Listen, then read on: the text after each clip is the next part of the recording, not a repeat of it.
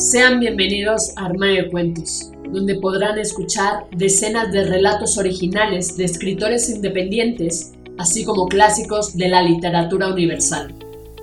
Sin más dilación, comenzamos.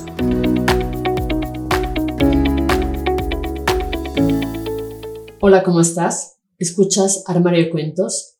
Yo soy Mari Carmen y el día de hoy toca tu cuento hecho audiolibro donde podrán escucharte cientos de personas alrededor del mundo a través de 12 plataformas donde publicamos Armario de Cuentos, entre las que destacan Spotify, iTunes, entre otras. Si quieres saber cómo hacernos llegar tu cuento, entra a la página www.armariodecuentos.com. Dicho esto, damos inicio. Recuerdos de Ida de Vincenzo. Tengo una historia parecida a muchas mujeres inmigrantes calabresas. Nací en Copralati, Calabria, Italia, en un pueblito arriba de la montaña, que parece sacado de algún cuento. Desde cualquier lugar se pueden ver hermosos paisajes. Nací cuando ya había pasado la Segunda Guerra Mundial. Mi papá había estado combatiendo y habíamos sufrido las consecuencias. Por eso emigramos. Yo tenía dos años. Aunque los años pasaban, en la casa de mis padres, siempre se hablaba de lo mismo, de la tierra lejana, de la nostalgia, de la familia y de cosas inherentes a la familia calabresa. Por eso la cultura y la lengua italiana cobraron suma importancia en mi vida. Siempre estuve en contacto con mis raíces. Después de 50 años pude regresar, conocer y recibir el cariño de mi familia lejana.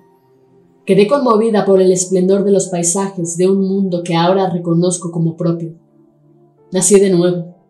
Pude unir el ayer y el hoy. Es mi segunda casa, como me gusta llamarla, ya que en mi corazón está Italia y Argentina por igual. Hace algunos años, un hecho casual me acercó a la pintura. Ella está vinculada con el alma y sin buscarlo, se transformó en un grito que surge de lo profundo de mi interior y se plasma en colores y vivencias recuperadas. Podría decir muchas cosas sobre mi papá. Fue un hombre sencillo, sensible. Le gustaba la naturaleza, el aire libre y sobre todo la tierra. La trabajaba un poco por necesidad, pero más por amor hacia ella. Cada semilla para él era valiosa. La cuidaba con mucho esmero y dedicación. Cultivaba desde la humilde lechuga hasta las cosas más sofisticadas para colaborar con la economía familiar.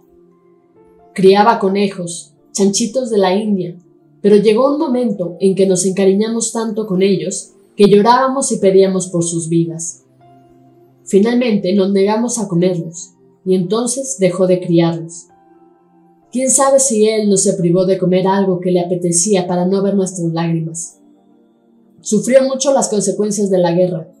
Evitaba hablar sobre el tema. Decía que eran cosas muy tristes. Siempre repetía, mejor olvidar. Sin embargo, su actitud cambiaba cuando le preguntaban por su herida de guerra.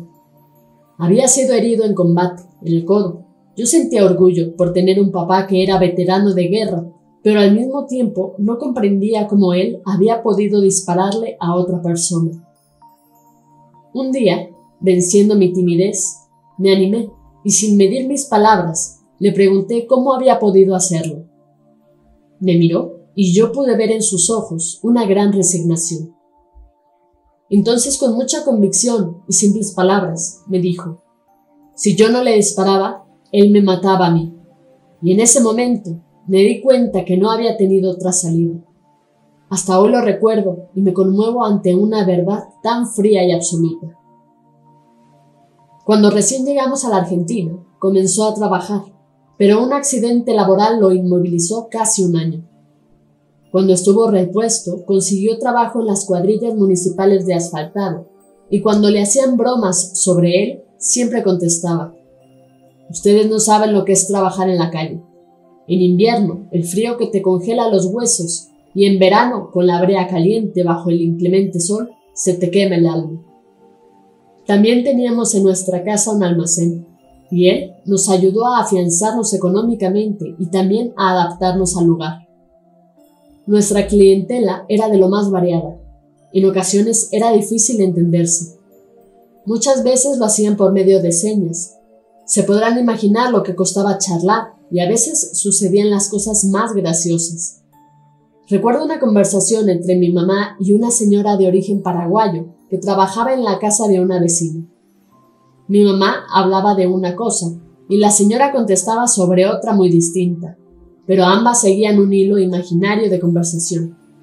Entonces yo, con inocencia infantil, le advertí a mi mamá, pero ella me miró y me dijo, Vos quédate tranquila, no te preocupes. Teníamos en la casa un gran patio lleno de cajones y botellas donde mi papá de vez en cuando se sentaba en un cajón vacío de gaseosas y allí se ponía a escribir a su familia. Les contaba lo bueno que era vivir aquí, pero en esos momentos en sus ojos había una gran tristeza. Volvían a él recuerdos lejanos, cosas sobre las montañas, las costumbres milenarias, las leyendas. Estaba acostumbrado a las dificultades de la vida, pero se defendía de lo irremediable idealizando. Cuando le faltaban pocas líneas para terminarla, me llamaba. Viene, viene, para que le escriba algo a las tías, pero en aquella época yo era muy chica y no sabía escribir. Entonces él, con mucha paciencia, dibujaba las letras en un papel y yo las copiaba en la carta. Casi siempre eran las mismas palabras. Carezie. Cuando terminaba de escribirlas, su cara se iluminaba con una gran sonrisa.